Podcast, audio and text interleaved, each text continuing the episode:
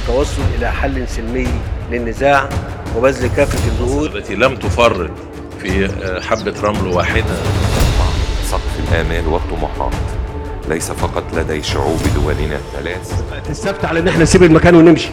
والدوران مع الناس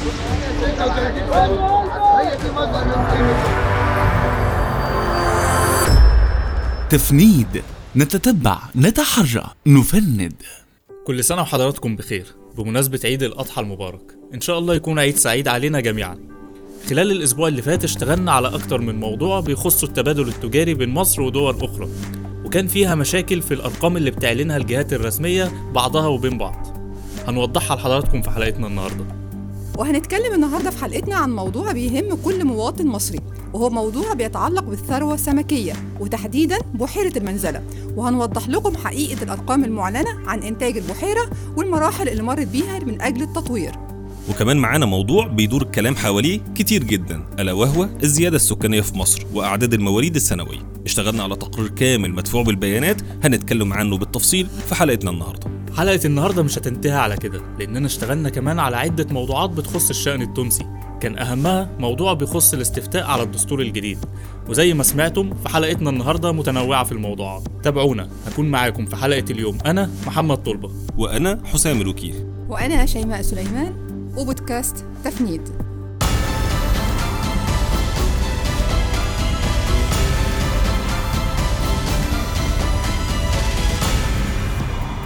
أهلا بكم من جديد.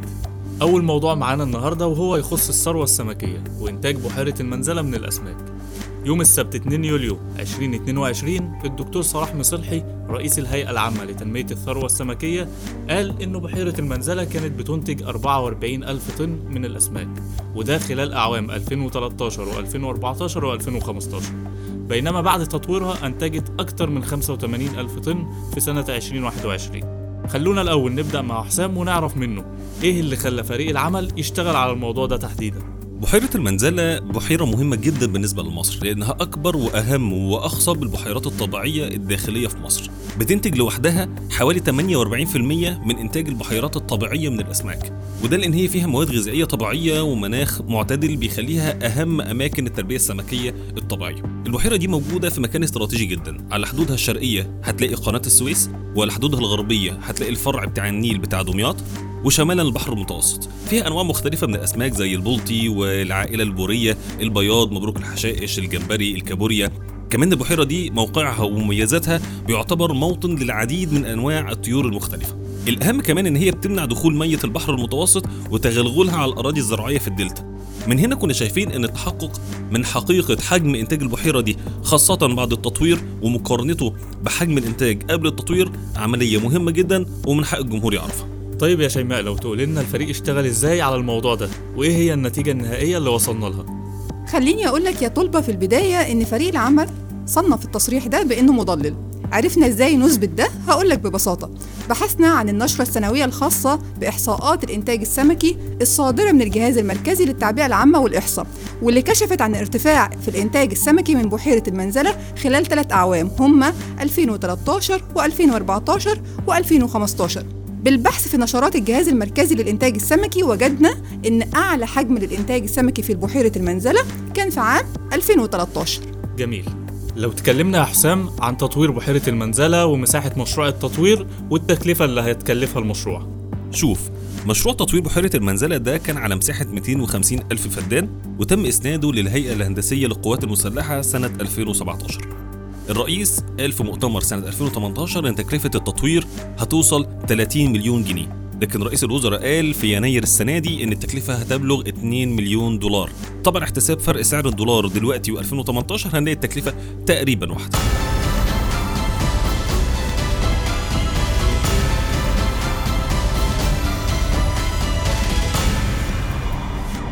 دلوقتي هنتكلم عن موضوع مثار جدل كبير واخد مساحة كبيرة من اهتمام المسؤولين على مدار السنوات الماضية ألا وهو الزيادة السكانية في مصر. يوم 27 يونيو 2022 الدكتور محمد معيط وزير المالية قال إن الحكومة قامت ببناء أكتر من 15 مدينة جديدة لاستيعاب الزيادة السكانية السنوية واللي بتبلغ 2.5 مليون طفل جديد. شيماء بداية لو تقول لنا هل في فرق بين عدد المواليد والزيادة السكانية ولا الاتنين حاجة واحدة؟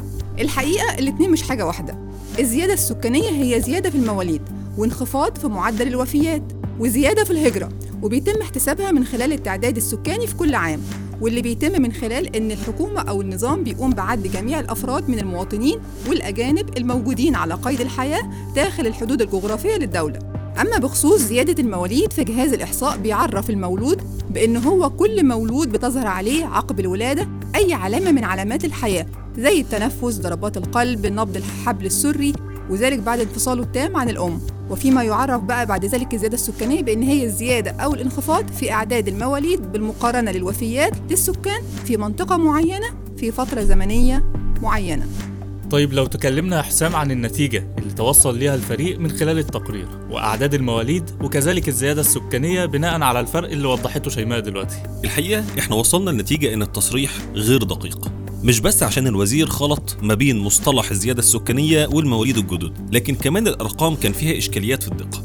مثلا الوزير قال إن الزيادة السنوية 2.5 مليون فإذا اتكلمنا مثلا عن زيادة المواليد السنوية هنلاقي إن الرقم ده قديم. وإن الزيادة في المواليد بتقل بشكل سنوي.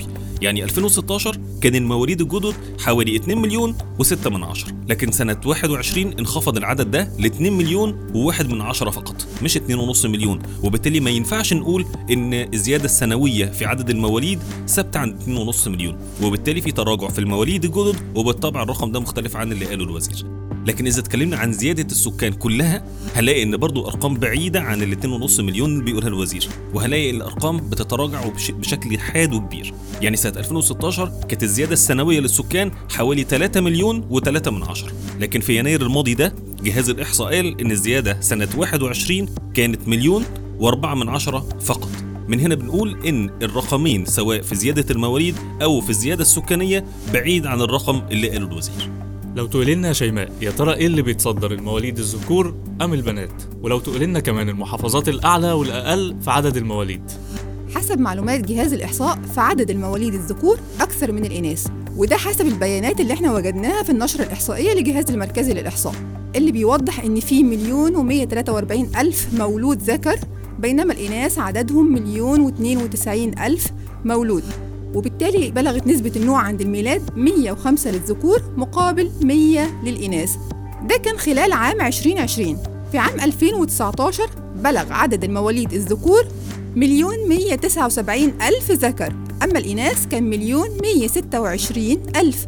بلغت نسبة النوع عند الميلاد 105 للذكور مقابل 100 للإناث. بخصوص المحافظات الأعلى في عدد المواليد فجاءت محافظة القاهرة في المقدمة. أما المحافظات الأقل في عدد المواليد فجاءت محافظة جنوب سيناء في المرتبة الأخيرة من المحافظات الأقل في عدد المواليد. خلينا نقول إن السكان هم المحور الأساسي في أي عملية تنمية. وإن وفق بيانات صندوق النقد الدولي فمصر بتيجي في المرتبة ال 14 بين أكبر دول العالم من حيث تعداد السكان. في المرتبة الثالثة افريقيا والأولى عربيا. وده معناه إن مصر بتمتلك ثروة كبيرة واجب التفكير والتخطيط لإمكانية تفعيلها واستثمارها والاستفادة منها.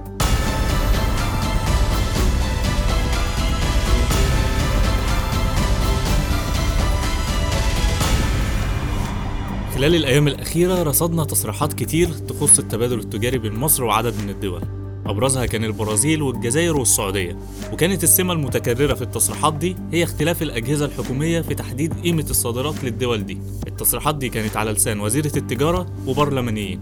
شيماء لو توضح لنا نتيجة عمليات التحقق اللي وصلت لها في التصريحات اللي تخص الدول الثلاث خلينا نبدأ بالتصريح الخاص بالبرازيل. واللي قالت فيه وزيرة التجارة إن التبادل التجاري المصري البرازيلي بلغ 2.5 من عشرة مليار دولار في سنة 2021 منهم 541 مليون دولار صادرات مصرية. التصريح ده صنفناه بأنه متضارب وده لأن الأرقام اللي أعلنتها الوزيرة كانت متضاربة مع أرقام الهيئة العامة للرقابة على الصادرات وكذلك كانت متضاربة مع بيانات نشرة التجارة البينية مع التجمعات الدولية الصادرة من الجهاز المركزي للإحصاء. أما التصريح الثاني الخاص بالجزائر فتم تصنيفه بأنه مضلل وده بالرجوع للنشرة السنوية للتجارة البينية مع التجمعات الدولية لعام 2021 واللي بتصدر عن الجهاز المركزي للتعبئة العامة والإحصاء ودي كانت في شهر مايو 2022 النشرة دي تحديدا حاولنا نبحث فيها عن الأرقام اللي ذكرتها الوزيرة في تصريحها بخصوص الأرقام التبادل التجاري. ووجدنا أن تصريحها مضلل لأن حجم التبادل التجاري بين مصر والجزائر انخفض ولم يرتفع كما قالت الوزيرة. التصريح الثالث الخاص بالسعودية تم تصنيفه بأنه تضارب لأنه اكتشفنا تضارب في الأرقام الرسمية لحجم التبادل التجاري بين البلدين بين مصر والسعودية لأن مصر بتقول إن هو حجم التبادل التجاري بيقدر ب 9.1 من عشرة مليار دولار بينما السعودية بتقول إن حجم التبادل التجاري 14.4 من عشرة مليار دولار. جميل. لو تقول لنا يا حسام ليه اشتغلنا على الموضوع ده تحديدا رغم إننا مش قادرين نقول رقم دقيق بخصوص البيانات اللي حصلنا عليها. خليني أقول إن موضوع التبادل التجاري بين مصر ودول العالم يبدو للحظه الأولى إنه موضوع نخبوي وما يهمش ناس كتير. لكن بقليل من البحث عن المتأثرين بحجم الصادرات هتتفاجئ إن أعداد كبيرة وتخصصات مختلفة من الناس بتتأثر بيه من أول الباحثين والأكاديميين اللي محتاجين أرقام واضحة ودقيقة عشان يقدروا يقيموا النمو في الصادرات بشكل دقيق وبالتالي تقييم أداء الحكومة والقطاع الخاص وغيره طبعا ده مش بس بيحتاجوا الأكاديميين والباحثين لكن كمان الجهات الرقابية زي البرلمان مثلا. البرلمان من حقه إن هو يحصل على أرقام صحيحة عشان يقدر يراقب أداء الحكومة. لكن في فئات أخرى أكثر تاثرا بتضارب الأرقام دي زي التجار ورجال الأعمال والمصانع والشركات اللي بيرصدوا السوق أول بأول وبيشوفوا فين الأسواق التصديرية الصاعدة في التبادل مع مصر. عشان دي بتخلق فرص عقود تصديرية جديدة بالنسبة لهم وده معناه فرص عمل أكبر دخل أكبر ضرائب أكتر نمو الناتج المحلي. وبالتالي تضارب الأرقام بالشكل ده بيفقد الناس الثقة في حقيقة الأرقام بيعرقل قدرتهم على اتخاذ القرار وتحركاتهم في اتجاه الأسواق التصديرية الجديدة. من هنا كان مهم إن إحنا في تفنيد نسلط الضوء على المشكلة دي بهدف إننا ننبه الحكومة ليها وتعالج المشكلة بشكل سريع رسالتنا هنا مش إننا نقول إن الحكومة عندها تضارب في البيانات بين الجهات بتاعتها لكن رسالتنا هنا هي رسالة تنبيهية للحكومة إنها لازم تاخد بالها وتعالج المشكلة ورسالة للناس المتأثرة بالأخطاء دي عشان تاخد بالها وتحسب تحركاتها بشكل سريع. طيب شيماء انت كصحفية بيانات ممكن تقول لنا في الحالات اللي زي دي إزاي تقدري ترجحي بين المصادر وايه ممكن فيها يكون أكثر ثقة وايه المعايير اللي بتستندي ليها؟ حسب منهجية تفنيد ففي قواعد بنعتمد عليها في الترجيح للمصادر. مثلا المصادر المعلوماتية الرسمية للدولة بالنسبة لنا هي أكثر ترجيحا من تصريحات المسؤولين وبياناتهم. يعني النشرة الصادرة من الجهاز المركزي للتعبئة العامة والإحصاء هي أكثر ترجيحا من تصريح المسؤول أو بيان المسؤول. كذلك بيانات ونشرات الجهات المتخصصة هي أكثر ترجيحا من المسؤولين التنفيذيين. يعني مثلا هيئة الرقابة على الصادرات هي أكثر ترجيحا من تصريح لعضو مجلس الشعب أو مسؤول تنفيذي. كمان المصدر الرسمي المسؤول هو الأكثر ترجيحا من المصدر الرسمي وثيق الصلة أو قريب الصلة. وفي حالة لو كان في تضارب ما بين المؤشرات الدولية وتصريحات المسؤولين فبيكون الترجيح هنا لمن يملك المعلومة الصحيحة والكاملة. وعادة الإحصائيات المحلية بتكون الحكومة فيها هي أكثر دقة من أي مؤشرات أخرى دولية.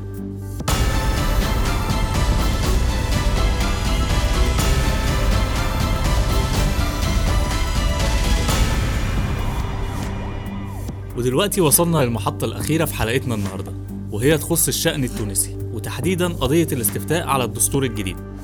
في 28 يونيو 2022 إبراهيم بودربالة عميد المحاميين قال إن فشل الدستور يعني إن صاحب المبادرة سيغادر وبالتالي الرجوع إلى ما قبل 25 يوليو وإلى دستور 2014 والبرلمان وسيصبح الغنوشي رئيسا للجمهورية.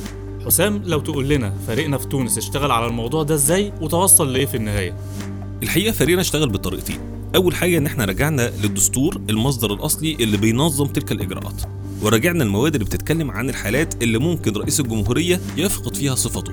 ولو ده كان بشكل مؤقت مين اللي بيحل محله؟ ولو بشكل دائم مين برضه اللي هيحل محله؟ وإمتى هتكون أول انتخابات؟ وهل في نصوص دستورية بتمكن رئيس البرلمان إنه يعود لسلطته مرة أخرى بعد حل البرلمان؟ وبعد ما رصدنا المواد اللي بتجاوب على أسئلتنا رجعنا للمختصين من اساتذه القانون والمختصين في الشؤون الدستورية عشان نحصل على تفسير قانوني وأكاديمي للمواد ونتأكد من إن النتائج اللي وصلنا لها من خلال البحث نتائج صحيحة. وصلنا في النهاية إنه مفيش أي نص دستوري أو قانوني بيعزل رئيس الجمهورية حال فشل التصويت على مشروع الدستور الجديد وإنه لا يوجد نص يمكن رئيس البرلمان من العودة لمنصبه بعد حل البرلمان.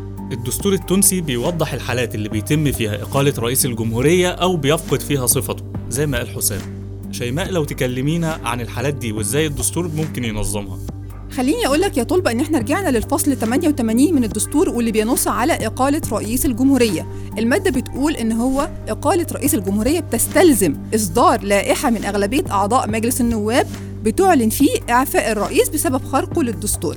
ويجب الحصول على موافقة ثلثي أعضاء المجلس لينتقل القرار إلى المحكمة الدستورية والتي يجب أن توافق بأغلبية أعضائها أو ثلثي أعضائها. إحنا كمان رجعنا إلى رأي حد قانوني متخصص وهو الأستاذ شكري عزوز أستاذ القانون العام واللي اتكلم فيه عن الحالات اللي بيتم فيها إقالة رئيس الجمهورية ووضح إن إقالة الرئيس بتكون بسبب خرق جسيم للدستور ومن المفترض إن هيئة قضائية دستورية هي اللي بتوضح هذا الخرق في الدستور وقال إن حالة الخرق الجسيم هذه بتكون منصوص عليها في المادة 88 من الدستور اللي إحنا ذكرناها حالياً.